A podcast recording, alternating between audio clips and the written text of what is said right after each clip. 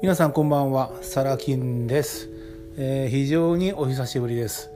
えー本日2022年3月28日月曜日、えー時刻は19時33分です。前回のですね梅田で収録したラジオからですねすごい日数経ってしまいましたね、えちょっとね理由ありましてあのまた喘息がひどくなりましてね入院しておりました。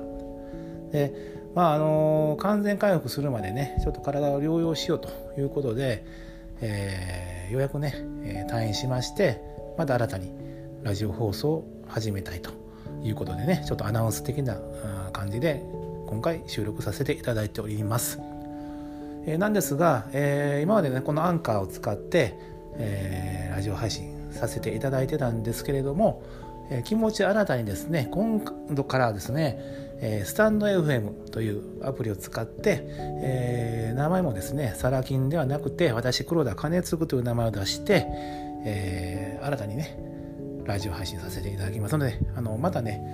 えー聞いてくださる方がいらっしゃるのであればぜひお立ち寄りください。えーとね、ラジオタイトルはですね「ビジネスブレイン黒田節」と、はい、いう形にしております。あのサラリーマンでも金持ちそうさんですね。要はあのサラ金というラジオネーム。もうこれはね一旦というか、うん、今後とももう多分使うことはないでしょうね。うん。えーなかなかね、えーややこしいと、うん、サラ金ということでね。あのなんだろう。金融の人みたいなことねよく言われてましたんで、はい。えーもうやめました。長いことねこの名前とは付き合ってきたんですけどね。はい。まあ心新たにということでねすっぱりとなくそうということでございます。まあね今までねサラキンラジオお付き合いくださった方、